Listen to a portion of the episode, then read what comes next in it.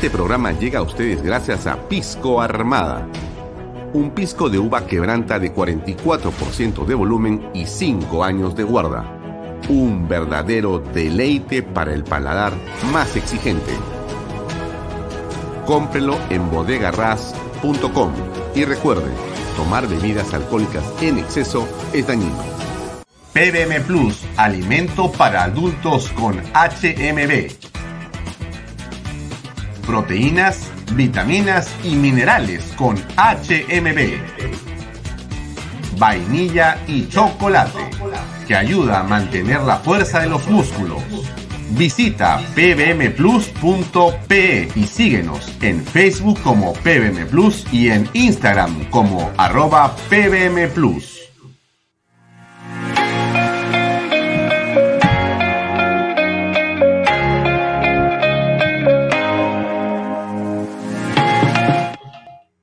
Tal amigos? ¿Cómo están? Muy buenas tardes. Mi nombre es Alfonso Valle Herrera. Como todos los días de lunes a viernes, estoy con ustedes a las seis y media, son seis y treinta y dos de la tarde. Nos quedamos hasta las ocho en punto en Bahía Talks por Canal B, el canal del Bicentenario. Nos puede ver por mis redes sociales, las redes de Alfonso Valle Herrera, también por las de el Canal B. Por cierto, hay una aplicación para que usted pueda descargarla, verla, gratuita, Puede verla también en la página web de canalb.pe. Nos ve usted ahora también en directo por las redes sociales del diario Expreso, expreso.com.pe. Y los domingos nos puede ver a través de PBO Radio 91.9 FM, la radio con fe. Bien, vamos eh, directamente al tema de hoy. Hoy tenemos como invitado a Javier Bedoya de Negri.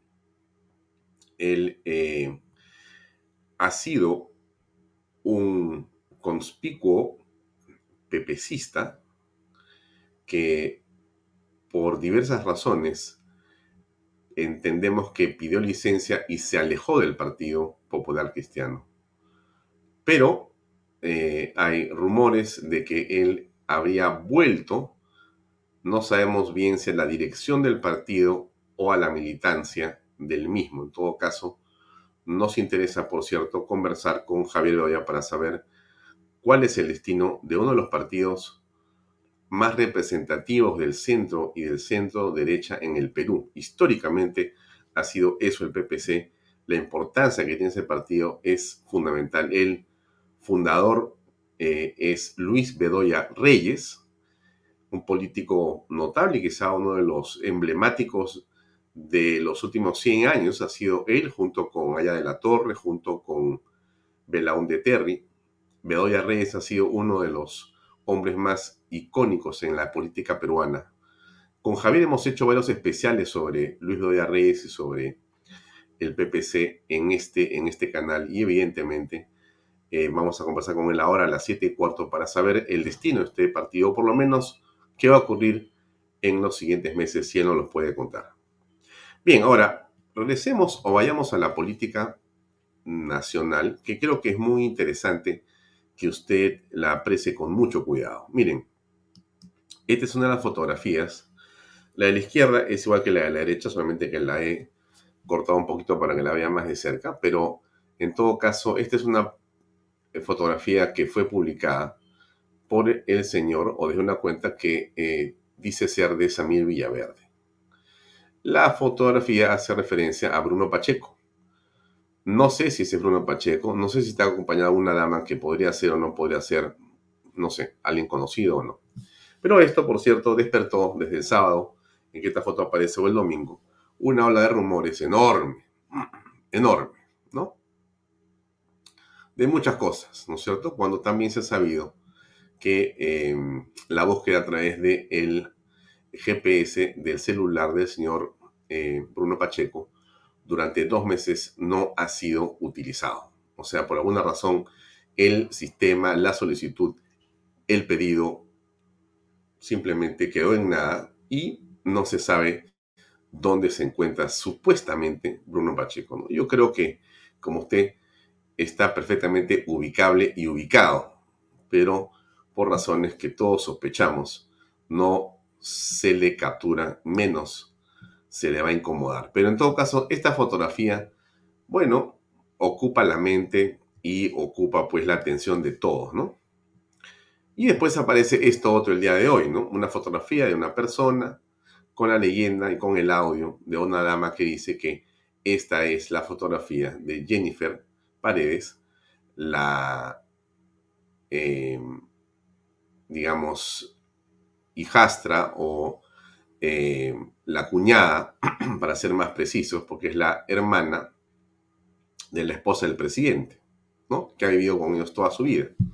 Bueno, esta señorita que está en la fotografía, en realidad no sabemos quién es, pero un medio dijo que había sido ella y que habían visto al ministro, que había estado con ella y que ya prácticamente le habían llevado a Colombia, que ya estaba en un avión a Europa, que ya se había fugado. Después pusieron eh, una información desde migraciones para decir que no había salido. Todo esto, como usted se imagina, en mejor ánimo de confundir la opinión pública, de tener la opinión pública, digamos, entretenida con alguna cosa. Porque esto te entretiene, te, eh, digamos, saca de el pensamiento en el que hay que estar, que es buscando y fijándose en los corruptos para que finalmente estén las personas eh, de rumor en rumor, ¿no? Esto ha sido una fotografía pasada, pues me imagino que por varias decenas de miles de personas en las últimas horas y después se ha decantado el hecho de que esto es un fake news o una noticia falsa, ¿no? Más propia más bien de quien esté interesado en confundir, en entretener, en distraer y en tomar el pelo a la gente, ¿no? ¿Cuántos siguen colocando la fotografía en las redes sociales diciendo que ya se fugó, ya se fugó, ya se fugó, sin que sepamos dónde está?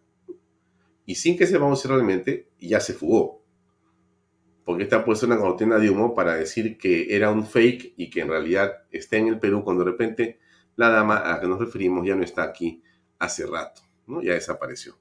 Pero sea como sea, porque esta es una típica, esta y la otra fotografía, las dos, las dos fotografías son parte de una estrategia, evidentemente, de la confusión, de el, eh, la distracción a la que varios, digamos, especialistas en comunicaciones eh, sugerirían hacer, ¿no? Mándenles una foto, mándenles de acá.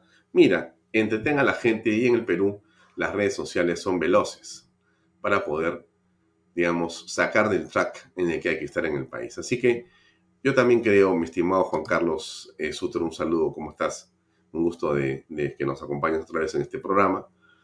Eh, es un buen trabajo del G2. El G2 es, el servicio de inteligencia cubana, siempre cercano a la Embajada de Cuba o promovido por la Embajada de Cuba o con miembros de la Embajada de Cuba que pertenecen al G2 o han pertenecido al G2 y con una vinculación sin duda importante con el gobierno actual del presidente Pedro Castillo. Así que en esa funcionalidad que tiene este grupo de inteligencia, seguramente a alguien, digo, no, seguramente, no sabemos, porque de repente realmente es una curiosa coincidencia.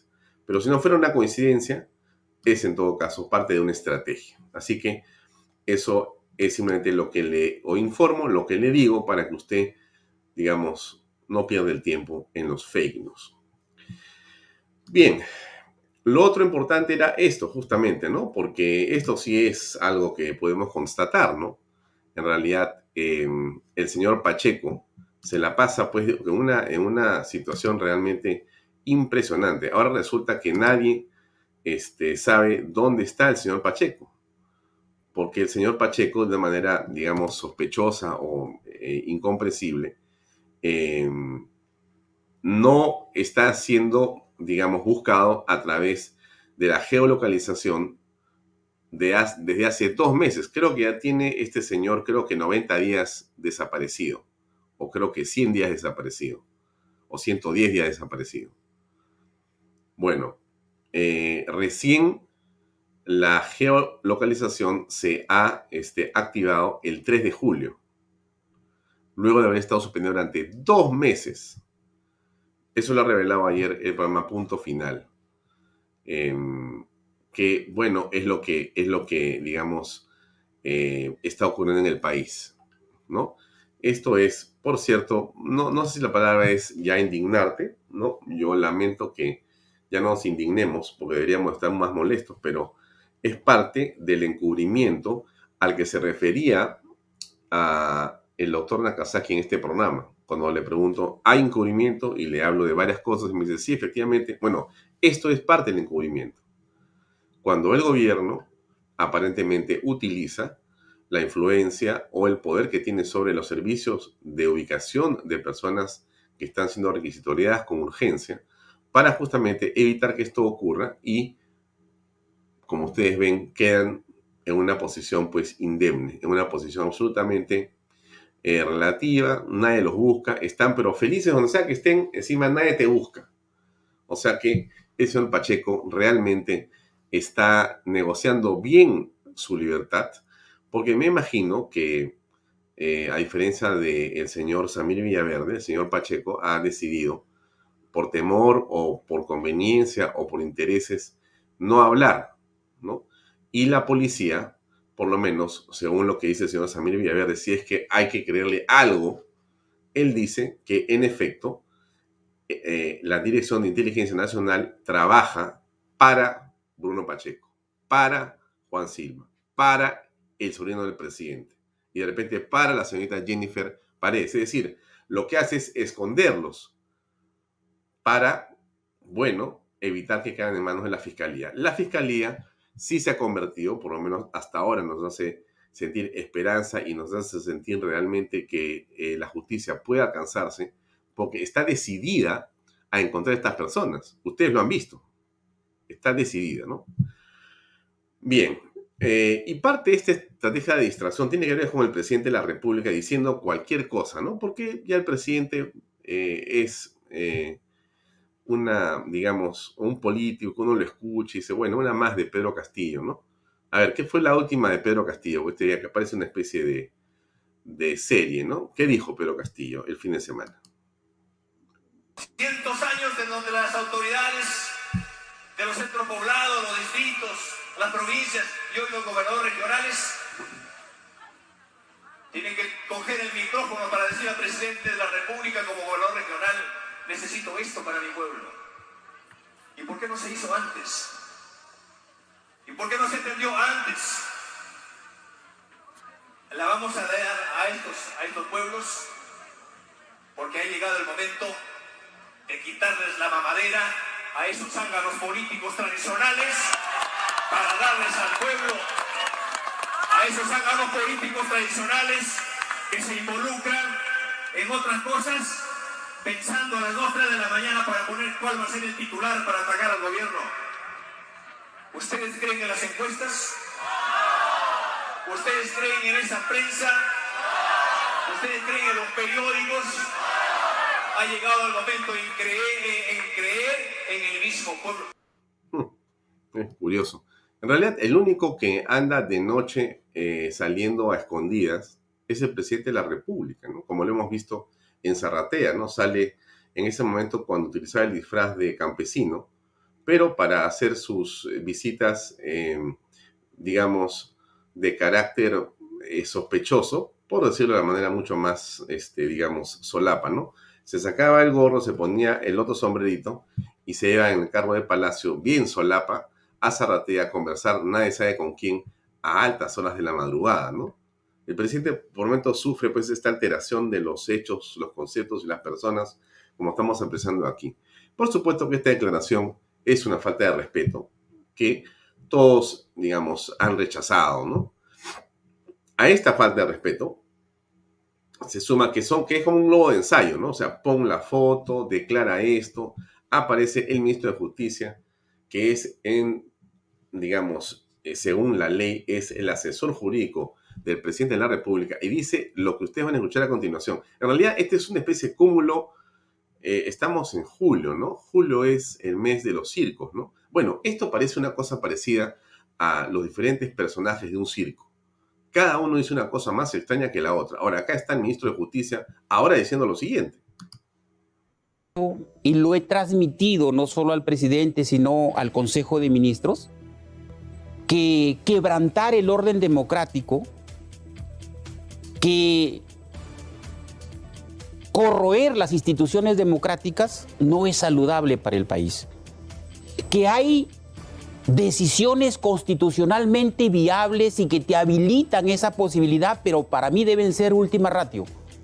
Particularmente yo creo que cerrar el Congreso de la República o lanzarle un misil de cuestión de confianza es justamente generar mayores confrontaciones y provocar mayores ánimos de confrontación. Sin embargo, Nicolás, es legítimo, es constitucional hacerlo, por supuesto que lo es, por supuesto que lo es. Por eso te digo, yo confío en que en la recomposición de la mesa directiva se tengan miembros de esa mesa directiva que puedan generar líneas de consenso, que puedan dialogar, que puedan agendar un proyecto de gobierno conjunto entre Ejecutivo y Legislativo. De lo contrario, se evaluará en su momento, porque también te lo digo, no descartamos esa posibilidad. Yo como ministro de Justicia y Derechos Humanos soy el asesor del presidente, soy el asesor del Ejecutivo y estoy convencido que la habilitación constitucional la tenemos. Si me preguntas si el presidente o el primero o el Consejo ha discutido, ha evaluado esta posibilidad, te digo con mucha sinceridad que no lo hemos evaluado porque no consideramos que sea oportuno porque somos respetuosos aún con las Pero dificultades. No está descartado por su posibilidad. No está descartado. No está descartado. Miren, no sé quién este señor, yo Felichero no lo conozco de antes, quizá ustedes sí lo conozcan, pero más allá de eso, ¿no? Eh, un ministro de Estado no puede decir una cosa así bajo ninguna circunstancia. Creo que el señor Chero eh, da, digamos, una pobre impresión de lo que en su cabeza entiende por democracia, por eh, digamos, republicanismo, por respeto a las instituciones, ¿no? Él no entiende cómo son los resortes constitucionales ni democráticos para poder decir que él sugeriría, y bueno, pues no hay nada que hacer que se cierre el Congreso, ¿no? Él no sabe, porque evidentemente no sabe, que si él hace eso, él va preso. Él y el presidente de la República y los ministros de Estado que hayan firmado ese documento. Eh, por si acaso Vizcarra no está en el poder y no va a volver al poder.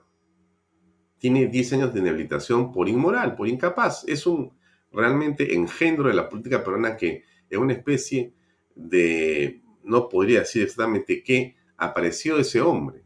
Vizcarra me refiero, ¿no? Que fue el que, coludido con varios medios de comunicación, con varios partidos políticos, con varios operadores políticos, nacionales y extranjeros, y con un montón de tontos útiles, pues decidió cerrar el Congreso sin que nadie dijera nada. Quienes nos opusimos al tema, quienes dijimos esto es imposible, no, silencio, cállense la boca. En una campaña infame contra el Congreso de la República. Ese Congreso que estaba siendo, como el actual Congreso, el contrapeso al Poder Ejecutivo. Y Vizcarra, como le molestaba, lo cerró. Con la anuencia de partidos políticos, de políticos, de tontos útiles, de otros no tan tontos, pero siempre útiles, y con una serie de organizaciones que no dijeron una palabra. Y voy a decirlo con claridad, con la anuencia de las Fuerzas Armadas, que de manera inconcebible se auparon detrás de una fotografía y de Pedro y de a Martín Vizcarra, el lagarto. Bueno, eso ahora ya no puede ocurrir. Ya no puede ocurrir.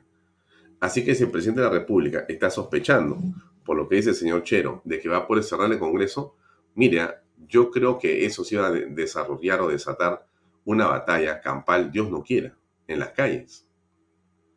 Porque creo que no vamos a aceptar ni siquiera la mención a esa palabra. Yo creo que si el presidente dice eso, los congresistas en ese momento deben de salir del Congreso o deben de quitarle el micrófono y sacarlo, llamar a la fuerza pública para que lo detenga en ese momento. Imagino que habrá policía en el Congreso que está orden del presidente del Congreso, del nuevo presidente del Congreso o presidente del Congreso. Pues el presidente dice algo, en ese momento debe ser detenido por la Fuerza Armada. Eh, ahí donde está, con su papel, porque no puede decir una cosa así. No lo puede hacer. No lo puede hacer. Pero en fin, esto es lo que, lo que aparece, ¿no? El presidente dispara contra los zánganos políticos, dispara contra la prensa, contra las encuestas, contra todo el mundo.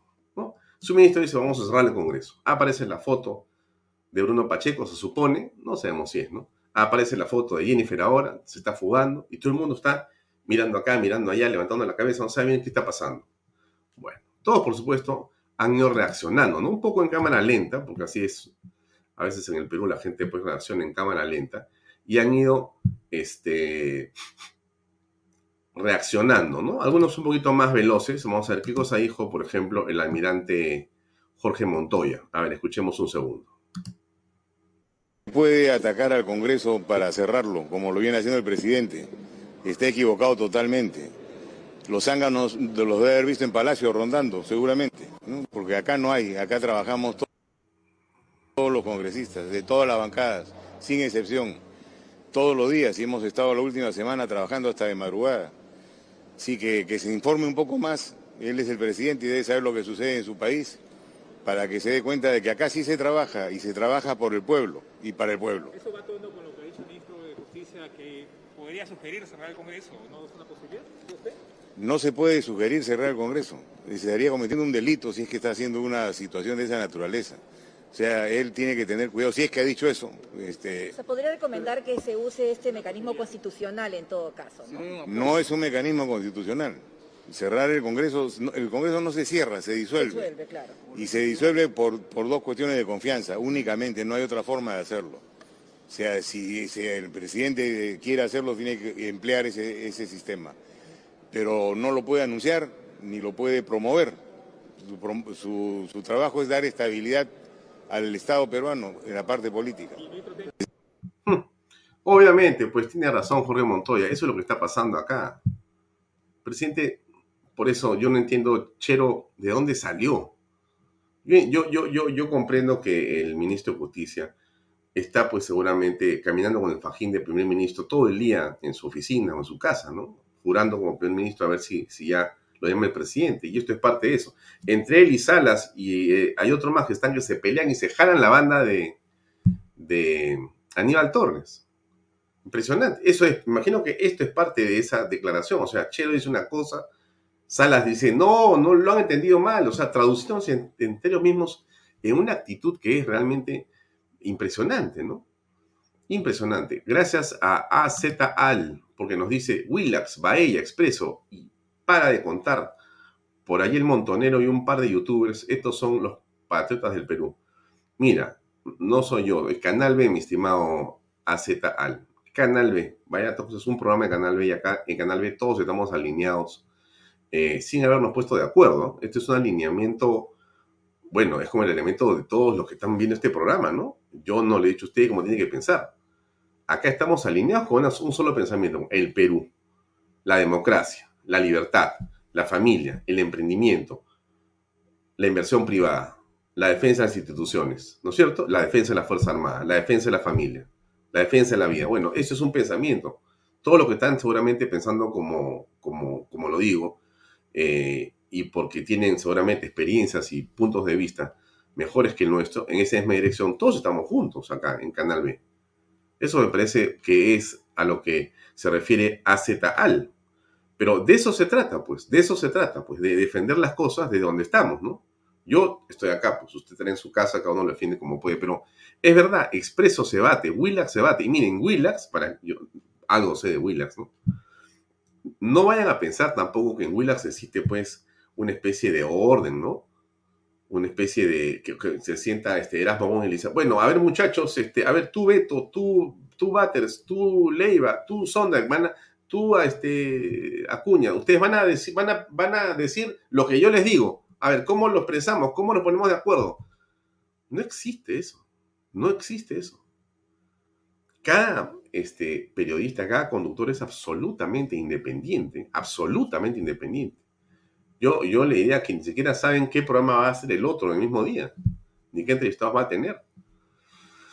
Y entonces en esa línea lo que existe son coincidencias, como, como insisto, acá solo nosotros eh, coordinamos con Expreso algo, nada, Expreso nos ayuda a transmitir. Yo no coordino con el reporte, el reporte yo prácticamente suscribiría todos los artículos del, del reporte, porque, porque estamos de acuerdo con el reporte. Obviamente, los editoriales, los artículos de los columnistas son estupendos, estupendos, estupendos. Igual que en el caso de Willax, muchos de los problemas de Willax también los suscribiríamos, no todos, no todo lo que dicen los periodistas ahí tampoco es una cosa como la que pensamos nosotros, pero sí la suscribiríamos en, muchos casos. Bueno, tampoco ellos suscriban lo que pienso yo, ¿no? Tampoco de ninguna manera. Pero igual, igual en el caso de Montonero, también está Víctor Andrés Ponce, que dice muchas cosas que son valiosas. Y hay otros medios también en esta línea y otros columnistas que no están en esto, están en otros medios, que también están en esa misma dirección, en la dirección correcta. No somos pocos. ¿ah? Hoy día conversaba con una persona sobre si somos, digamos, el centro o la derecha. Yo le llamo la derecha. Yo no me siento avergonzado de ser de derecha. Al contrario, yo saco pecho por donde puedo. Yo siempre digo, yo soy de derecha. No, del centro no. Yo soy de derecha. Ultra, eso ya me parece un poco que es hacerle juego a los, a los tarados, pero la derecha sí, absolutamente. Entonces, en esa línea yo pregunto, ¿somos pocos? ¿Somos unos cuantitos? No, yo no creo. ¿ah? Si esta persona me decía, si algo hay que reconocer es que la derecha ha crecido o ha mostrado que es capaz de defender ciertos principios y que, digamos, tiene una posición política importante. No tengo acá las encuestas, pero le voy a mostrar encuestas de hace unos 4 o 5 años para que usted vea cómo la derecha en el Perú ha crecido. Ante, por supuesto, ante el desastre que todos reconocemos y vemos de la izquierda, de la izquierda caviar, del progresismo. Caviar.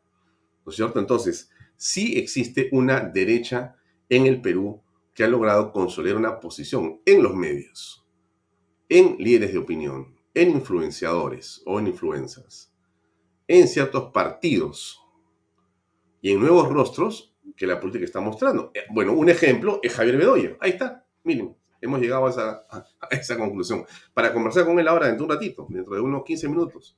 O sea, Javier Bedoya es un hombre de derecha. Bueno, voy a preguntarle, ¿no? De repente me decir otra cosa, no sé, no, no, no, no he hablado con él del tema, pero yo me imagino, pues yo lo veo, y yo lo veo como un hombre de derecha. No un hombre que está en la mitad, que no quiere decir, que le da vergüenza. Bueno, no sé, yo creo que aquí no hay que avergonzarse, pero en lo más mínimo, al contrario, hay que ser firmes, hay que, hay que decir las cosas levantando la voz en el sentido eh, metafórico, me refiero, ¿no? O sea, sin temor, no hay que avergonzarse uno piensa políticamente. ¿Y por qué le digo que es de derecha y no es de izquierda uno? Porque uno es de derecha porque cree en qué cosas, ¿no es cierto? Cree, por ejemplo, en la libertad para invertir, en la defensa de la propiedad privada, en la defensa de la familia, en la defensa de la vida, en la defensa de las tradiciones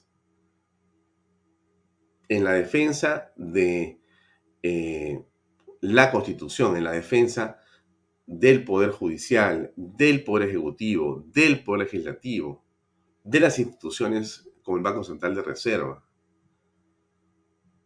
eh, en la defensa de la Fuerza Armada y la Policía Nacional, en el rol, en el rol de un Estado que sea pequeño, pero eficiente, y no un Estado que quiere hacer hipergigantesco. Evidentemente con una, eh, digamos, posición política eh, donde la solidaridad esté presente. Yo le decía la vez pasada, conversando con ustedes acá, una derecha popular, una derecha, una, una derecha social, popular, solidaria, ¿no?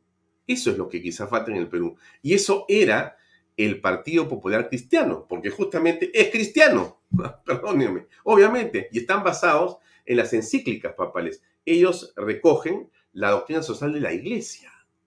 Por supuesto que sí, claro. Ese es el partido, pues. Ese es el partido que desde mi punto de vista, con el respeto, por supuesto, no es mi partido, yo no opino de afuera, simplemente, solamente tengo una vinculación eh, de carácter muy concreta con Luis Bedoya Reyes, con muchos de la familia de Luis Bedoya Reyes, porque tengo un gran respeto. A algunos líderes les tengo un enorme respeto como a Lourdes Flores, que ha sido mi profesor en la universidad, y otras personas más a las cuales les tengo mucho respeto y aprecio personal.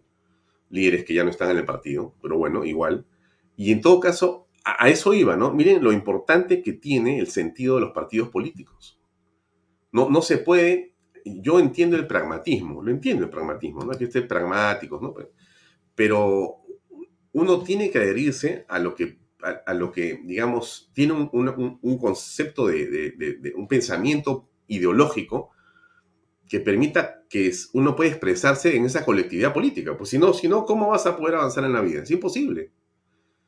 ¿No? Acá se ha eh, hecho una guerra contra los partidos políticos, se ha destruido los partidos políticos. Miren ustedes el PPC, miren ustedes lo que pasa con Acción Popular, con el APRA, partidos que eran importantes, con una tradición enorme en la democracia en el país, han sido atacados por una horda de ONGs y de sabios que dicen así no es, ¿cómo es? No? Los que nunca han militado les han dicho cómo tienen que hacer los partidos y se han encargado de destruir a los partidos, sin que ello implique que no hay cierta responsabilidad en los propios líderes. No estamos certificando nada, pero sin duda, sin duda los partidos son lo más importante que tiene una democracia, porque tú ingresas a la política por un partido político. Desde muy joven, desde, el colegio deberías estar entrando a hacer política en un partido. En la universidad deberías estar en un partido practicando, haciendo cosas para ser posiblemente asistente de regidor en una municipalidad distrital o en las juntas vecinales para comenzar y avanzando después hacia, una, hacia ser regidor, a ser un alcalde, a poder ser lo que sea, congresista, ministro, presidente, lo que tú quieras. Pero eso es algo que tiene que existir. Y en el Perú se ha perdido el cariño y el amor por partidos políticos. Y eso no está bien. No está bien. Tenemos que tener partidos políticos sólidos, fuertes, buenos, eh, que tengan discrepancias, pero que tengan también unidad, posiciones, que se defiendan principios y que las políticas públicas estén en función de la ideología del partido político. Por supuesto. Pero claro, pero, para eso se hace. La ideología es eso, es la manera como ordeno el Estado según un pensamiento, según una filosofía, según una concepción de la sociedad, del ser humano. Eso es, eso es la política, pues. Y, y la parte de la gestión pública, la gestión pública, lo que permite es que tú contrates técnicos o nombres técnicos para que te ayuden en esa concepción de la sociedad. Cuando tú dices, yo quiero que la familia sea un elemento fundamental, bueno, los ministros de Estado tienen que tener en cuenta que así va a ser la gestión que este partido va a promover, con la familia por delante, con la vida por delante, con la defensa de las instituciones de la libertad, de la inversión privada. Y todo lo que no esté alineado a eso no va a ser parte de la política. Y los técnicos tienen que sumarse en esa línea. Parece que hablo cosas un poco lógicas o tontas. Pero no es así. Yo creo que esa es la parte central, central, central, central de la vida política de un país, los partidos políticos, no los cacicajos políticos, no los negocios, no los partidos empresas, no, no, no, no, eso no puede ser, eso no puede ser, a eso no me refiero, yo me refiero a los partidos políticos.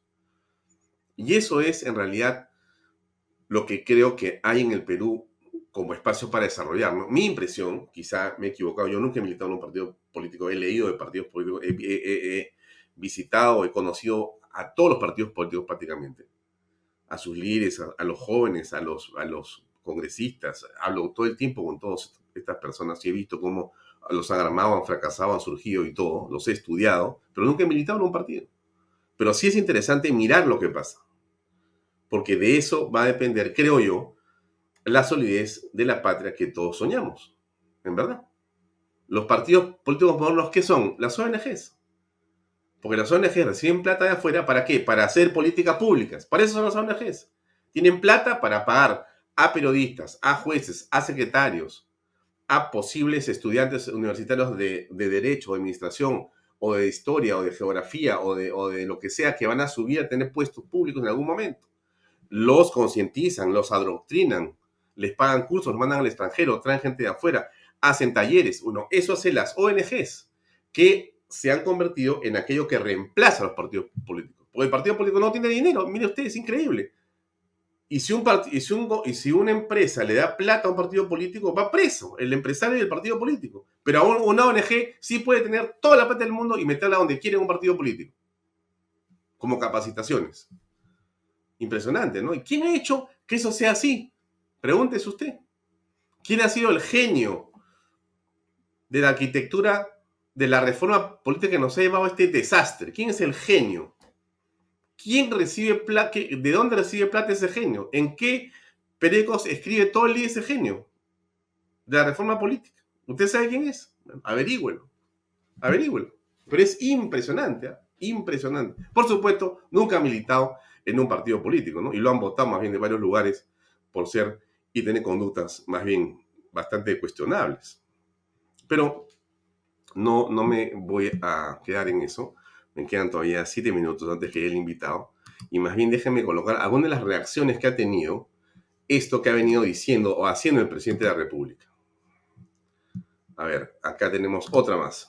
No es ninguna sorpresa, el presidente Castillo no responde ni a la prensa, ni al Congreso, ni a la justicia, y creo que eso no le hace ningún favor tampoco. Eh, creo que, es evidente que está directamente involucrado en actos de corrupción. Si su mejor defensa es guardar silencio, creo que eso no le hace ningún favor. Y nuevamente, creo que hay eh, una negativa sistemática por parte del presidente de la República a rendir cuentas, que es algo vital en una democracia. Si las autoridades no le rinden cuentas a los ciudadanos, a través de los procesos de control político del Congreso, a través de la prensa, etcétera, estamos perdidos. Uno no puede hablar de democracia sin rendición de cuentas y eso es algo que evidentemente el presidente Castillo no entiende. obviamente, Adriana tiene toda la razón. Va a estar con nosotros el día miércoles, Adriana Tudela, por si acaso, aquí en Valladolid para conversar una hora con ella. Pero tiene toda la razón, Adriana. Pero si este, este gobierno, el presidente se llena la boca, pero todo el día de cosas, es incapaz de hablar con la prensa. Ya nos hemos cansado de decirlo. No deberíamos cansarnos. Usted tampoco de escucharlo. Pero ese presidente, cero transparencia, cero transparencia. Ya las ONGs que hablan de transparencia ya no le dicen nada. Ya las ONGs o los institutos de libertad de prensa o que reúnen ya no le dicen nada tampoco. Ya los periodistas ya no le dicen nada. Se quejaban porque no dejaban entrar al Congreso, esto. Pero del presidente ya no dicen nada. O sea, la prensa se ha acostumbrado a ser maltratada por este gobierno. Maltratada. O sea, a mí me parece que es muy indigno que un presidente te trate mal públicamente y tú no digas nada. ¿Qué se cree Pedro Castillo? ¿Qué se cree Pedro Castillo? Coger el poder que tiene, porque tiene poder, para denostar de la prensa así alegremente? Si es tan valiente como supuestamente ¿por qué no dice nombres y apellidos? ¿Por qué habla en general? Porque yo cuando hablo de él, digo él. Yo digo, Pedro Castillo es un mentiroso. Eso lo digo yo de hace rato. Y lo he mostrado acá mil veces. Es un Pedro Castillo Terrones, presidente del Perú, lo he dicho siempre, es un mentiroso. Directamente. Se lo digo acá, por las redes sociales. Acá hay un millón y medio de personas, lo digo. Yo no digo, ¿No? ¿A qué presta se refiere usted cuando dice lo que dice? ¿Por qué no dice los nombres? ¿O tiene temor de algún periodista? No creo, ¿no? Pero en realidad, en la práctica, el presidente simplemente se corre. Se corre. Y tiene pues cada ministro que le hace, digamos, la. la. la corte, ¿no? Que, bueno, pues son intérpretes de, la, de su pensamiento, ¿no? Yo siempre les he dicho una cosa, siempre he dicho una cosa, estamos en un país democrático, el presidente de la República y el Congreso de la República han sido elegidos para cinco años. Tenemos que trabajar juntos pensando en el mañana, pensando en nuestro país. Creo que esta época es una brillante oportunidad para dar... Perdóname, eh, hemos sido elegidos, pero como explicaba hoy día Diana Seminario, todavía está en discusión si ha sido elegido de manera correcta.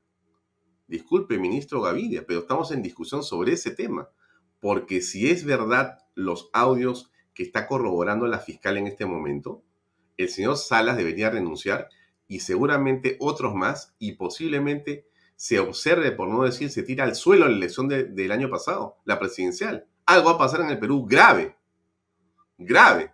O sea, no es de que hemos sido elegidos esa es una narrativa, como dicen los caviares, es una narrativa que hay que todavía mirar con cuidado, ¿no? Darnos la mano. Yo realmente nuevamente invoco a, no solamente al Congreso, a toda la fuerza política del país para que este 28 de julio nos abracemos, nos demos la mano y miremos el horizonte y miremos yo, yo, quiero, yo quiero guardar este video, lo voy a guardar. Usted, usted no se olvide, amigo. Voy a, vamos a guardar este video para saber si va a haber oportunidad de darnos la mano el 28 de julio o el presidente debe entrar a decir y a insultar a los congresistas en el Congreso de la República. Vamos a ver si no se presenta ahí con la idea de Chelo de cerrar el Congreso o de plantear una asamblea constituyente o hacer alguna barbaridad dentro del Congreso. Vamos a ver si es así o si como dicen todos va a haber acá una escalada de violencia promovida por el presidente, promovida por partidos políticos, promovida por las diferentes organizaciones que ustedes tienen en el gobierno, de ronderos u otras personas que quieren violentar el orden en las fiestas patrias en el Perú. Ojo, 28 o durante la elección de la mesa directiva, porque están en ese plan. Bueno, vamos, vamos a ver, total, acá estamos sentaditos. Vemos el futuro con optimismo. El señor presidente de la República y el Congreso de la República han sido elegidos para cinco años y creo que eso es lo que eh, eh, es mandatorio en una sociedad democrática. La democracia es el mejor sistema. Sí, yo creo que este señor Gavidia no ha hablado con el señor Chero. Ellos no conversan entre sí. O sea, no saben lo que uno piensa del tema. O sea, aquí evidentemente es obvio, pues no, están, no están de acuerdo. O sea, Chero, el ministro de Justicia, cree que hay que ver cómo se cierra el Congreso. Este dice, no, de ninguna manera, tenemos que convivir. Son dos discursos.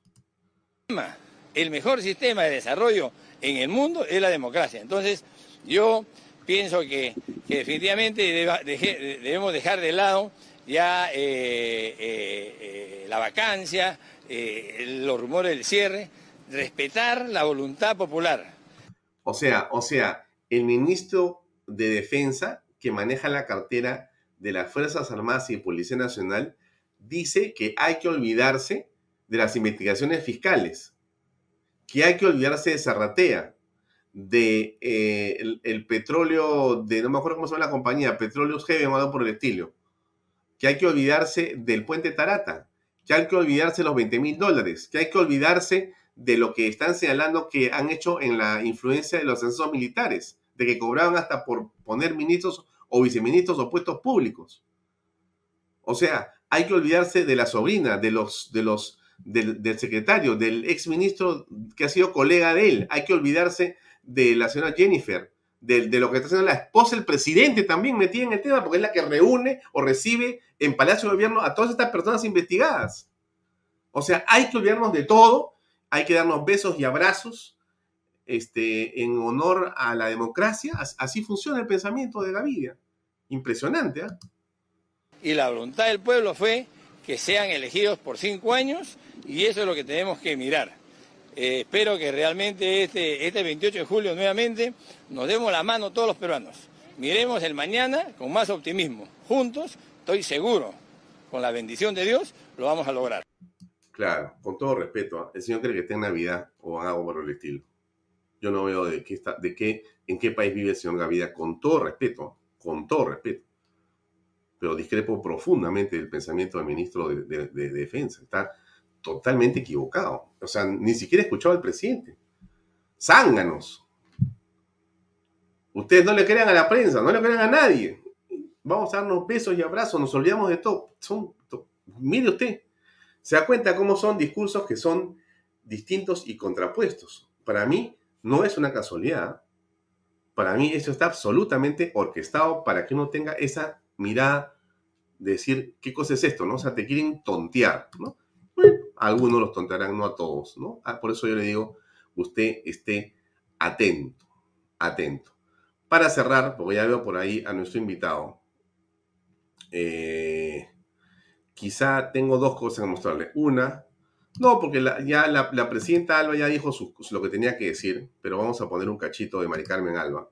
Eh, eh, estar en la madrugada trabajando, que lo han hecho todos los congresos, no es de zánganos, es al revés es que trabajamos por el país.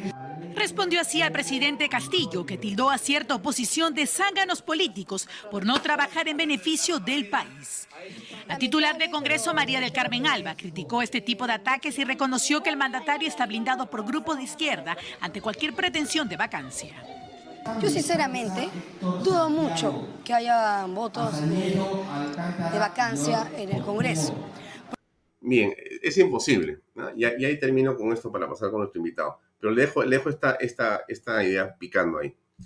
Este, yo creo que al margen, Mari Carmen Alba eh, puede haber tenido aciertos y desaciertos, ¿no? Como toda persona en la gestión pública. Pero hay una cosa que para mí es la más importante de todas. Inclusive, si usted me dice que coja todas las leyes, las pongo en costado, todas las buenas leyes, yo creo que ya se han dado, y pondría una sola cosa como que me parece que es lo más importante que ha hecho esta administración en el Congreso en estos 12 meses. Es sostener al Congreso, defender los fueros parlamentarios y evitar que el, que el presidente de la República y sus huestes cierren el Congreso o lo avasallen o se pongan en una condición servil. Es cierto, no ha habido vacancia, pero pudo ser mucho peor. Y esa defensa del Congreso, yo creo que sí la ha podido encarnar la señora Mari Carmen Alba. Con los errores y aciertos, pero creo que eso ha sido para mí lo más importante de esa gestión. Lo más importante, haber soportado la presión de medios y también, por supuesto, de las agentes bancadas y del Poder Ejecutivo. Bien, dejo el tema ahí y nos vamos a conversar con Javier Bedoya, que ya está con nosotros acá. Javier, ¿cómo estás? Buenas noches. Buenas noches, Alfonso. Gusto verte. ¿Cómo, cómo te ha ido? ¿Cómo estás? Bien, muy bien, muy bien. Gracias a Dios, bien, todo bien. Qué bueno. No conversamos hace meses, hace meses. Te he perdido el rastro, pero he escuchado, he escuchado que mm, estás en una suerte de proceso o en una suerte de conversación o haciendo política eh, en el Partido Popular Cristiano, partido en el cual tú te has formado, eh, en el cual eh, ha estado o está tu padre, ha estado tu abuelo, el fundador del partido, y en general, donde has hecho política, entiendo que toda tu vida. Entonces, y que creo que habías pedido una licencia, algo por el estilo, y ahora estás nuevamente cerca. ¿Nos puedes contar de qué se trata? Claro que sí. Eh, no es novedad que yo el año pasado pedí licencia del partido porque estaba en discrepancia con la línea política y doctrinaria del mismo. Eh, bueno, luego todos saben finalmente cuál fue el resultado y el partido pierde la inscripción. Yo inicialmente, te soy sincero Alfonso, y creo que tú lo sabes, yo no tenía pensado reinscribirlo en el PPC y así lo manifesté también públicamente, porque veía que continuaba finalmente las mismas personas con la intención de eh, reinscribir el partido, ¿no? Pero luego de varias conversaciones que hemos tenido a lo largo de este año, eh, donde nos hemos juntado eh, varios pepecistas y no pepecistas, hemos podido llegar a algunos puntos de encuentro que nos ha permitido firmar finalmente y oficialmente formar un comité ejecutivo que se va a encargar de reinscribir al Partido Popular Cristiano. En ese comité estoy yo, en ese comité estoy yo junto con otras 10 personas más que tenemos la labor finalmente de eh, recolectar las firmas necesarias para reinscribir al PPC y sobre todo armar los comités a nivel nacional, que no son pocos, son 66 comités que se necesitan en 60 provincias, si mal no recuerdo, y por lo menos en, un 20, en 20 regiones. Entonces tenemos eh, aproximadamente un año, de repente un poquito más, eh, para llegar al objetivo y finalmente a la meta que es reescribir al PPC. Si se puede hacer antes, mejor. Todo va a depender finalmente del empeño y el empuje, no solamente de estas 11 personas, sino de todos los ex PPCistas y la gente nueva que se quiera adherir al Partido Popular Cristiano, porque la idea no es reinscribir lo que fue el PPC, sino reinscribir un nuevo PPC con gente nueva, con nuevos cuadros, porque no tiene sentido insistir sobre lo mismo y, esperar un resultado distinto. Y eso es un poco lo que a mí me ha convencido y lo que finalmente me ha motivado a regresar al PPC. Llamar a convocar a nueva gente que de alguna manera quiere hacer política seria, que finalmente sigue un principio, un valor, que es la doctrina social cristiana, que nos identifica como, como, como, como, partido, eh, y que está dispuesto finalmente a servir a su país. Mm. Ahora, has hablado, has mencionado la palabra discrepancia ideológica. Eh, al principio de tu intervención has dicho, me alejé por discrepancias ideológicas. Eh, exactamente a qué te refieres, qué cosa es aquello eh, que te hizo salir o en qué o de qué discrepabas y con quién. En realidad eran dos temas fundamentales. Uno era el tema doctrinario.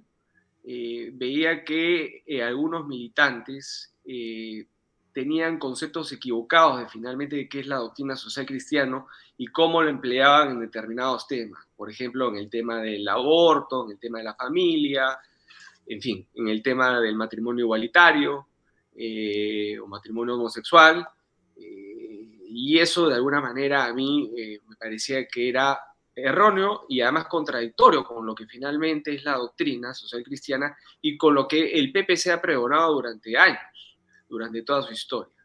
Segundo, la línea política, ¿no? La línea política, estas alianzas, este, eh, y estos apetitos personales de determinadas personas de postular reiteradamente a distintos cargos públicos a lo largo de estos últimos tres años eh, y que termina finalmente con una alianza con el señor Acuña, que fue para mí eso detonante y determinante para finalmente pedir la licencia a ese entonces el presidente fundador, que todavía seguía con vida.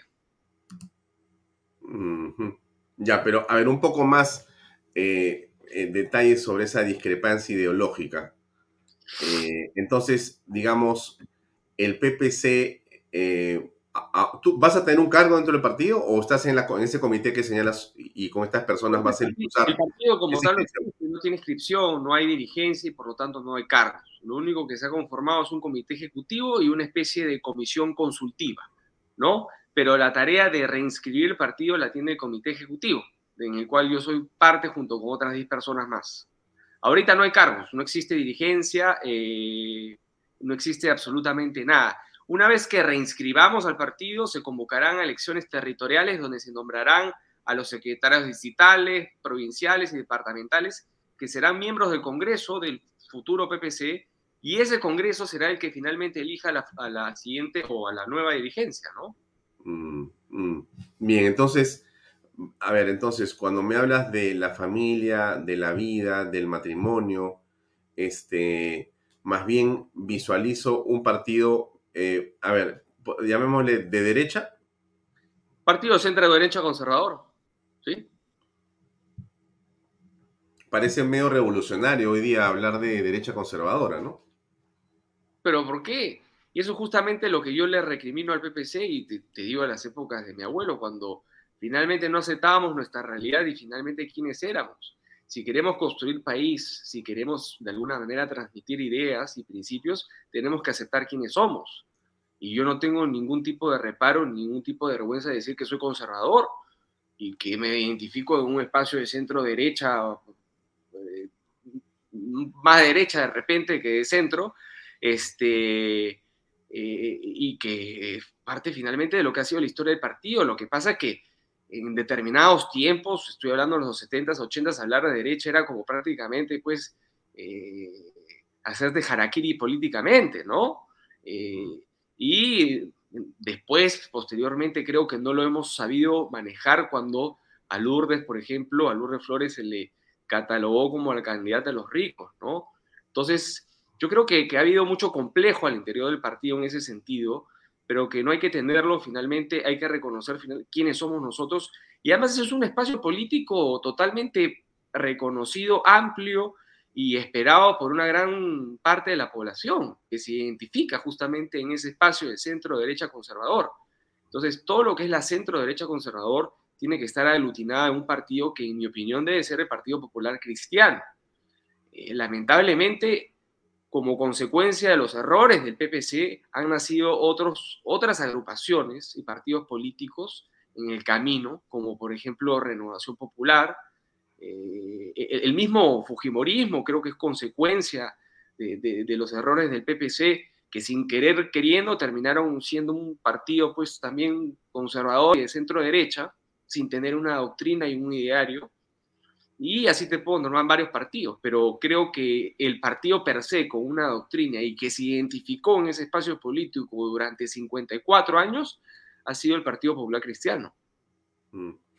Eh, muchas personas me preguntan por eh, la doctora eh, Marisol Perestello, que ha estado, entiendo yo, a cargo de esa reinscripción y que tenía una posición más bien un poco distinta a la que tú mencionas ideológicamente hablando, estando también ella, claramente, en los postulados del eh, social cristianismo. Bueno, pero ella tiene una visión distinta, eso no, no me imagino que no es malo, pero ¿cómo, cómo está, cómo queda ella en esta nueva ecuación?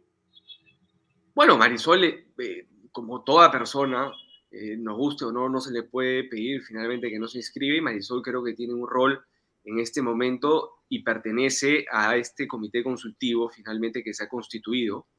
Eh, con Marisol tenemos discrepancias en algunos temas doctrinarios, eso es verdad, esto, eso también es público, pero son temas que finalmente se tienen que ir afinando en el camino. Hemos ya conversado largamente y bueno, finalmente en el debate interno se enriquece también el partido.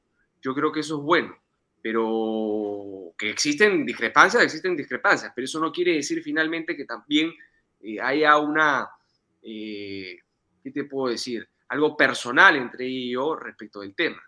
Eh, hay, que ir, hay que ir afinando algunas cosas yo tengo mi posición respecto de algunas cosas que ella piensa distinto, pero que en realidad no son tantas las cosas en las que pensamos distinto. Entonces ahí es donde tenemos que ir afinando las cosas y finalmente plasmando un mensaje para la población. Pero en puridad somos un partido conservador, eso creo que ni Marisol lo, lo, niega, ¿no? Este, eh, y creo que al final todos nos vamos a terminar encontrando en ese espacio y eso es lo que tenemos que terminar explotando finalmente y transmitiéndole al electorado. Mm. Porque, a ver, por ejemplo, te preguntaría cuestiones muy, muy tácticas, directas, a ver qué piensas, ¿no? Eh, ¿Tú estuviste de acuerdo con la manera como el Congreso vacó a Vizcarra y la asunción al gobierno del señor Manuel Merino? Por supuesto. ¿Te parece eso constitucional? yo estuve totalmente de acuerdo con la vacancia del señor Vizcarra, estuve totalmente en contra de la disolución del Congreso y, este, y en contra, bueno, no, la, la, renuncia de Merino, que finalmente se da como consecuencia. Claro, y ahí pasaba lo de, quería, quería pasar a lo siguiente, porque entonces quiere decir que eh, tú estás en contra de la forma como, como fue, digamos, eh, cómo llegó al poder Francisco Sagasti. Totalmente, totalmente. Yo estoy en desacuerdo finalmente de cómo se dieron esos hechos. Yo creo que finalmente ese cierre del Congreso fue inconstitucional, por más que me lo dio un TC o no. Esa es mi opinión. Y yo creo que Martín Vizcarra fue bien vacado y, bien, y ahora bien, bien inhabilitado. Por 10 años, ¿no? por 10 años, correcto. Mm. es una persona nefasta que le ha hecho mucho daño al país, a las instituciones, más allá de los actos de corrupción que se van conociendo. Le ha hecho mucho daño a las instituciones en este país. Y hoy en día mm. estamos justamente pagando los platos rotos gracias al, al vizcarrismo, ¿no? Y yo creo que el señor Sagasti es parte, o es parte de lo mismo, ¿no? Simplemente fue una continuación de lo que fue el señor Vizcarra y que fue un presidente encargado que tuvo una labor de ocho o nueve meses que en realidad simplemente se dedicó a administrar el país, más no a tener mayor gestión, ¿no? Por el tiempo y por, lo que hizo en realidad, ¿no? Mm. Ahora, eh, en el caso de ustedes, eh, sin duda está eh, el tema de la doctrina social de la iglesia, ¿no es cierto? Em, en el caso de Renovación Popular, eh, Rafael López Aliaga adscribe su movimiento a muchos de los postulados o pone en esencia o, como estructura fundamental la doctrina social de la iglesia, ¿no? El social cristianismo, y él señala con bastante vehemencia, además porque es cierto, ¿no? Que él ha profundizado el tema, ha estudiado el tema, y entonces él cree profundamente en esos postulados filosóficos que son la base de su propuesta política. ¿cuál será la diferencia con el Partido Popular Cristiano? Bueno, con Rafael tengo una amistad eh, y, la verdad que inclusive él me ha invitado a participar en su lista de regidores. Yo no acepté en ese momento por distintas razones, pero lo cierto es que Rafael, pues finalmente, en buena lid y buena palabra, se ha tirado finalmente nuestros principios y valores. Como te dije al principio, yo creo que Renovación Popular y Rafael López Aliaga son producto de los errores del PPC. Y ese espacio que hoy día ocupa Renovación Popular, que probablemente debió pasar a la segunda vuelta, y eso lo veremos en los próximos días, cuando se vayan destapando todos estos escándalos y se demuestre que hubo fraude, como yo creo que hubo, ese espacio político debe ocuparlo el Partido Popular Cristiano y no Renovación Popular. Entonces, nuevamente, yo creo que hay una serie de errores que se cometieron en el PPC en los últimos 10 años que generaron que se produjeran estos partidos que finalmente tuvieron acogida en un espacio que creo que es del PPC. Y a eso es lo que tenemos que apuntar, a recuperar el PPC. Y para eso necesitamos, evidentemente, no solamente echar mano a la gente que ya teníamos, que es muy valiosa, sino traer gente nueva, gente nueva a un partido que finalmente no tiene dueño, que no tiene finalmente padrino, sino que es un partido de puerta ancha, donde todo el mundo puede participar y todo el mundo puede participar eh, eh, y llegar a tener un cargo de dirigencial si así lo quisiera, ¿no? Yo creo que eso es lo que nos diferencia. Acá, por más que uno lo identifiquen o me identifiquen a mí con el nieto del fundador, eh, no, crean que es mi partido y finalmente yo hago lo que me da la gana. Para mí inclusive ha sido mucho más difícil hacer política en el PPC que probablemente en otro partido. Me han puesto muchas zancadillas de por medio, justamente por el apellido, del cual estoy muy orgulloso, por cierto, pero ha sido muy difícil en mi vida llegar a ser, llegar a ser vida partidaria en el PPC. Y eso te demuestra que en el PPC no hay este, eh, favoritismos, no hay ahijados y, no hay este, vacas sagradas. Acá cada uno finalmente se gana su puesto en base a sus propios méritos. Y los mejores cuadros son los que el PPC tiene que exhibir en las próximas elecciones si es que llegamos a, a reinscribirlo. Pero a diferencia de Renovación Popular, que tiene un dueño, que tiene un padrino, que es el que finalmente banca todo, y el que deshace y hace, nosotros tenemos como, como, como, como, como estructura una organización. Entonces, este, no, no, no, no, no, no podemos hacer finalmente lo que, lo que ni siquiera el presidente quisiera hacer. Mm. Entonces, eh, somos un partido finalmente con, con, base, con estructura, donde no tienes eh, más, que, más que dueño a los principios y valores que nos representan. ¿no? Mm. Raxo pregunta, el PPC tiene que fumigar a los caviares, de lo contrario va perdido, dice. Sin duda. Sin duda. dice PPC, Partido Popular Cristiano o Partido Popular Caviar. Cristiano. No se preocupen, que los caviares no, no, no tienen cabida en el PPC. Ya, después te manda acá saludos, este, Ajá, pregunta de frente a la vena. Señor Jaime, ¿está usted de acuerdo en tener un Ministerio de Familia en vez del feminista Institución de la Mujer? Por, por supuesto, por supuesto, claro que sí. Este, está demostrado finalmente que el tema eh, eh, son cosas que yo finalmente no, no, no, no, no, no entiendo por qué siempre hay que inclinar la balanza a favor de un género u otro. Yo creo que yo creo en igual de condiciones entre ambos géneros y creo que finalmente pues también tendríamos que tener un ministerio del hombre. No, hay que tener un ministerio finalmente a lo que congrega, lo que une y que lo que es la base de una sociedad y que es la familia. Y así como hay este, homicidios, este, feminicidios, este, hay mucha violencia intrafamiliar y esa violencia intrafamiliar no necesariamente se da del hombre hacia la mujer, sino también viceversa. Entonces, hay que, hay, que, hay que ver a la familia como conjunto y trabajar eso, más que ver a un género como dominante del otro y culpable de determinados actos. Blueverdi, Unión Civil, te preguntan. Defíname unión civil. Yo sí estoy de acuerdo con los derechos patrimoniales entre, entre parejas del mismo sexo, pero no estoy de acuerdo con la adopción de, niños entre parejas del mismo sexo. Si, si unión civil se refiere como una unión patrimonial, sí estoy de acuerdo. Pero... Pero este, la, unión patrimonial en la actualidad lo permite el código, lo permiten las leyes actuales. Sí, sí. ¿Por qué habría que hacer una figura que puede ser un asunto contractual entre dos partes? ¿Por qué habría que hacer una figura especial que se llame unión civil si en la actualidad yo puedo acordar con otra persona mi patrimonio y la administración del mismo, si me muero o no? Yo te pongo un caso. Eh, eh, puede, puede haber una pareja de homosexuales y que han hecho bien en común y han hecho un patrimonio en común. En puridad quien hereda son los herederos forzosos de cada uno de ellos, que no necesariamente son la pareja, me dejo entender.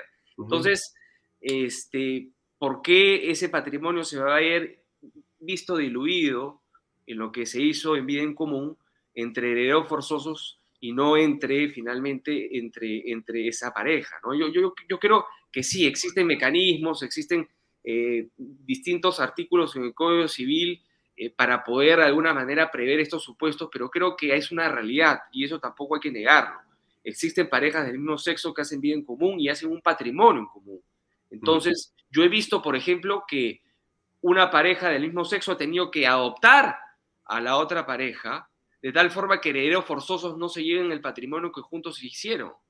Entonces, a ver, mira, eh, del Código Civil ante una realidad que es un hecho, ¿no? Mm. Eh, y eso no lo niego, ¿no? Eso definitivamente no lo, no, lo niego. Mira, hay especialistas en el tema. Eh, yo he conversado con algunos de ellos. Quizá el que me viene a la mente en este momento, porque creo que es el erudito en estos casos, es Juan Carlos Puertas. Sería muy interesante que converses con Juan Carlos Puertas, a ver si hacemos una reunión para que él te dé su punto de vista, que es muy, muy, muy interesante. Según él, no se necesita nada. Y más bien, esa figura de la unión civil es básicamente una propuesta que conlleva una ideología adentro. Pero para no quedarnos en el tema, porque es un asunto que seguramente verás en su momento y, se debatirá dentro del PPC o fuera del PPC, como se debate en la actualidad, sí te voy a, a poner en contacto con Juan Carlos Portas, que ve este programa siempre, estado invitado y sobre este tema tiene varios asuntos bastante concretos eh, en relación excelente, a... Excelente. El problema de la unión civil que se planteó en su momento es que tenía como contrabando eh, una especie de matrimonio entre la pareja homosexual. Y eso no es algo que yo esté planteando. Y eso abría la puerta finalmente a la adopción de niños. Y en eso yo estoy en desacuerdo. Por eso yo lo llamo muy claramente unión patrimonial, ¿no? Claro, es el asunto cómo te, cómo eh, hay fuerzas eh, ideológicas que en el mundo quieren eh, meter de contrabando a través de una serie de subterfugios, palabras o conceptos que terminan amarrándose a derechos que están reconocidos en el extranjero. Este tema de, bueno, ya, hay un montón de temas parecidos, ¿no? tiene que ver con, con la educación sexual integral, tiene que ver con, el tema de la educación o el, pensamiento de la ideología de género, y tiene que ver con todo ello que es sin duda un asunto de enorme, digamos, importancia y que muchos dicen que es parte de una, digamos, visión eh, eh, atormentada o jurásica del mundo, porque hoy día eh, en realidad tienes que enseñarle a los niños sexo, pues, si es posible, pues, de los cuatro años, ¿no? cosa que por lo menos, bueno, yo no creo y hay mucha gente que creo que no cree que sea así la manera como lo están, como lo están queriendo hacer, ¿no? ¿Qué piensa, por ejemplo, sobre el tema de la educación sexual integral o en todo caso la educación o el pensamiento de género? No, totalmente en desacuerdo. Yo soy una de las personas que cree que finalmente los padres de familia tienen que intervenir en la currícula escolar. Eh, lo que nos han tratado de, vender o, o, de meter de contrabando en la currícula escolar con la ideología de género o este, política de género, como lo han querido llamar, eh, es totalmente absurdo, ¿no? Como lo que estamos viendo hoy en día con el tema de los baños de la OEA, o sea, eh, son temas que no, no, no corresponden, ¿no? Yo creo que existen solamente dos sexos, masculino, femenino, y de ahí pues ya cada uno quiere identificarse como quiera, tampoco se trata de finalmente darle derechos a esas personas que quieren identificarse como les da la gana, o sea, existen dos sexos, femenino y masculino. Si tú te identificas o te crees hombre o mujer, y ese es un problema tuyo. Pero si tú tienes un pene o una vagina, eres un hombre o una mujer, respectivamente. Punto. Mm, mm. Bien, sí, sí, hay temas ahí eh, científicos y biológicos de los cuales nadie se puede escapar.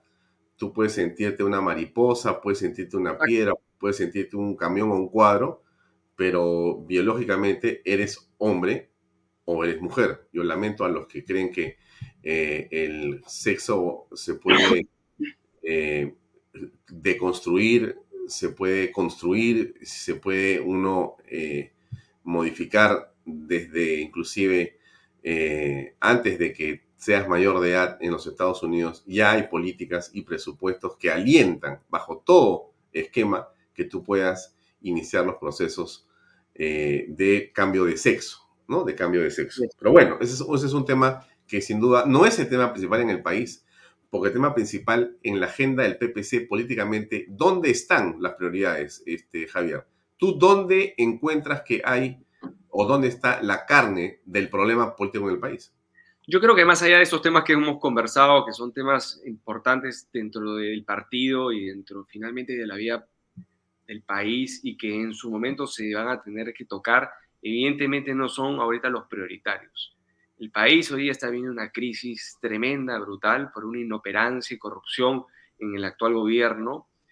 Yo te escuchaba al inicio hablar del Congreso, creo que este Congreso no ha tenido mayores luces, tampoco ha sido un Congreso desastroso, no ha tenido una buena producción de leyes en cuanto a calidad, para serte sincero. Eh, creo que políticamente ha cometido muchos errores, como por ejemplo las, las mociones de vacancia que se presentaron inicialmente. Y creo que eh, es un Congreso atomizado que finalmente está viendo su propio cálculo político, pero que al final del día va a terminar siendo comido por la voluntad popular y con lo que finalmente la calle mande. ¿no? ¿Qué crees que va a pasar? ¿Lo van a cerrar? Yo creo que este Congreso, si no se pone las pilas y se antepone ante una situación que ya es de conocimiento público, que estamos ante un gobierno que es corrupto, que hay indicios de corrupción, este, que inclusive ya la Fiscalía preliminarmente está investigando al presidente de la República, están presentando acusaciones constitucionales contra el presidente de la República y contra la vicepresidenta de la República. Yo creo que este gobierno ya no va para más. Y yo creo que tiene sus días contados, es cuestión de meses pero creo que no va para más. Y no creo que sea por el Congreso, Alfonso. Yo creo que esto va a terminar decantando en la calle, cuando el malestar de la gente se sigue incrementando, por el, por el alta del costo de vida, por la inseguridad, por la falta de empleo, por la falta de reactivación económica. Cuando la gente vea que finalmente no tiene que llevar a su casa para comer, es donde finalmente esto va a terminar explotando. Y me temo que va a terminar siendo un baño de sangre y eso va a generar una reacción en el Congreso y van a terminar vacando o inhabilitando al presidente de la República, pero va a ser muy tarde. Yo creo que finalmente la reacción del Congreso debió ser antes. Y lo peor de todo es que esto va a generar que también la gente pida que este Congreso se vaya. Entonces, al final creo que todos se van a terminar yendo por presión de la calle. Todos se van a terminar yendo. Entonces, a mí me parece... pero tú creerías, como dice Sagasti, que se tienen que ir todos? Yo creo que se tienen que ir todos. No. A ver, objetivamente el Congreso no se tiene que ir. Congreso no ha tenido de alguna manera ninguna, tampoco hay una causal para, para disolver el Congreso, salvo que censure o no le dé el voto de confianza, censura dos gabinetes, ¿no? y el voto de confianza está regulado. Este, es la única forma que el Congreso tenga que ser cerrado yo no veo otras formas, así que no sé a, qué se refería el ministro de, Justicia cuando, se, cuando hizo mención de esto hoy día, pero objetivamente no hay razón para cerrar el Congreso hoy en día. Creo mm. que sí hay elementos suficientes para vacar al presidente e inhabilitar a la vicepresidenta. Pero yo te estoy diciendo lo que en la práctica va a suceder. y, creo que sí, y creo que sí va a haber una presión mediática que si se van presidente y vicepresidente, la gente va a querer que se vaya a Congreso. Y van a tener que hacer la misma figura que hicieron en el año 2001, ¿no? Donde ese mismo Congreso también entendió que tenía que irse y se autodisolvió junto este, con una disposición transitoria en la Constitución y, convocaron a elecciones generales, ¿no? Ahora, personalmente, a mí me parece un despropósito elegir una nueva plancha presidencial con un Congreso en el cual tú no tengas ni siquiera la posibilidad de llevar representantes me parece una locura. Es decir, elegir ahora presidente y vicepresidente con el actual Congreso me parece un poco, eh, no, sé, te, no, no, te diría más de lo mismo, porque espero que quien sea electo, si es que hay elecciones presidenciales, no sea igual de corrupto e inepto el presidente que tenemos, pero este, evidentemente va a tener muy, una tarea muy difícil para sacar adelante el país. Mm, mm. pero, pero la pregunta que todos hacen es, y lo que ha comentado acá varios constitucionalistas es por qué, por un delito del presidente o una incapacidad del presidente y de la vicepresidenta, ¿por qué tiene que afectar al otro poder del Estado? No, sin duda que no, sin duda que no. Objetivamente, constitucionalmente, el Congreso no tiene por qué ser eh. Así es. Yo te estoy dando mi opinión, digamos, de lo que en la práctica creo que va a suceder, pero va a ser, pero se va a tener que dar por la misma voluntad del Congreso, que se vea presionado en autodisolverse y también irse junto con el presidente y la vicepresidenta, si es que se da ese caso. Pero constitucionalmente, jurídicamente, no hay ninguna razón para que este Congreso sea eh, removido, censurado, clausurado, llamemos como quiera.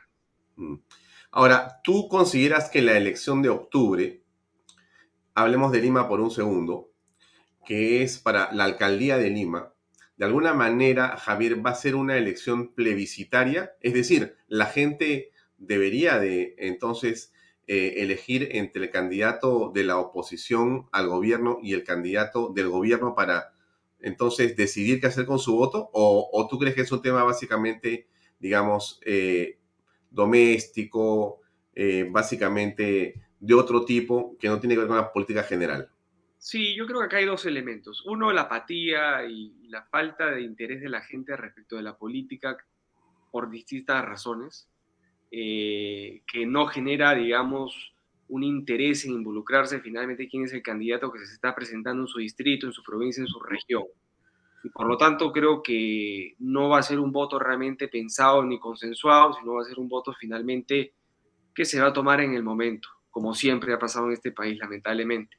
Y por otro lado, sí, siempre las elecciones municipales y regionales son un voto más local, eh, por simpatía de una persona que tiene propuestas y proyectos para su localidad, que no tienen mucho que ver con el tema eh, político nacional. Entonces, yo creo que finalmente la gente va a terminar votando como, como, como, como quiera y no necesariamente la polarización que se vive hoy en día en el país se va a trasladar a la elección municipal, ¿no? Lo que sí me preocupa es que después de esta elección solamente van a quedar cinco partidos, siete partidos, porque muchos de los partidos no han llegado a completar o a poner candidatos en el mínimo de eh, regiones y departamentos o, o provincias y regiones que te demanda la ley.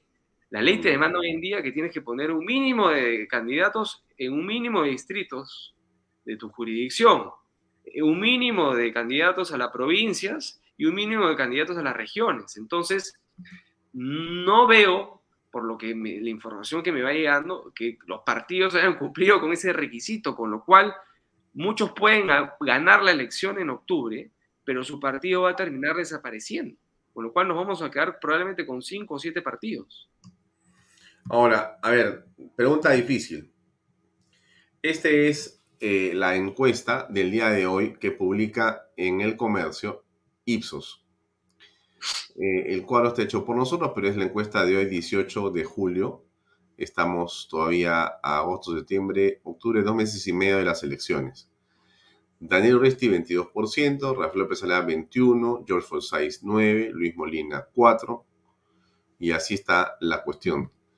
Eh, ya pues de frente la pregunta, ¿por quién votarías? De los candidatos que está ahí, por Rafael López Aliaga. Bien. Ahora, ¿tú crees que Daniel Urresti es un candidato, digamos, con simpatía por el gobierno o el gobierno simpatiza con Urresti, con George Forsyth? Yo no sé si con George, pero con Daniel Urresti puede haber entendimientos. Daniel Urresti tiene mucha calle, tiene mucho manejo. Tiene manejo con los medios, tiene mucho manejo con la calle. Es una persona que se mueve bien.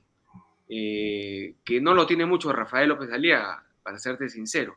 Pero eso no quiere decir que Daniel Urresti tenga las mejores propuestas para la capital. Pero sí tiene más afinidad probablemente con el presidente de la República y conociendo a Urresti, por lo que lo veo, no creo que tendría problema en pactar con el presidente de la República con el fin de que finalmente le pasen dinero para el presupuesto, en fin, etcétera, etcétera.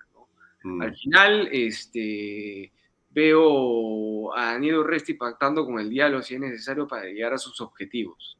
Mm. Y visión de Daniel Urresti, sinceramente.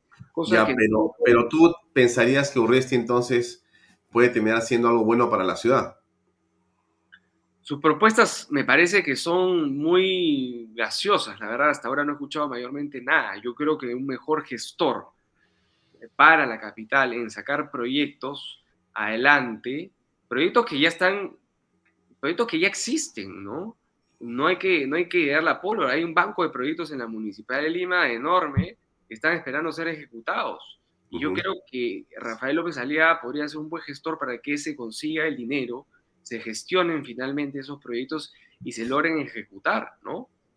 Eh, ahora, ahora, tú no aprecias, este, Javier, que Daniel Oresti viene de un partido, Podemos, que ha votado siempre con el gobierno, y más bien Rafael Aliaga, López Aliaga, está en renovación, que siempre ha votado contra el gobierno en el Congreso.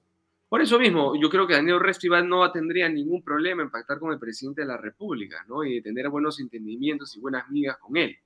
Pero el cargo de Lima es un cargo más técnico, eh, Alfonso, ¿no? Es un cargo más de gestión que político, y como consecuencia de ello, yo creo que Oresti va a tener que chambear y ejecutar o finalmente va a ser una mala gestión.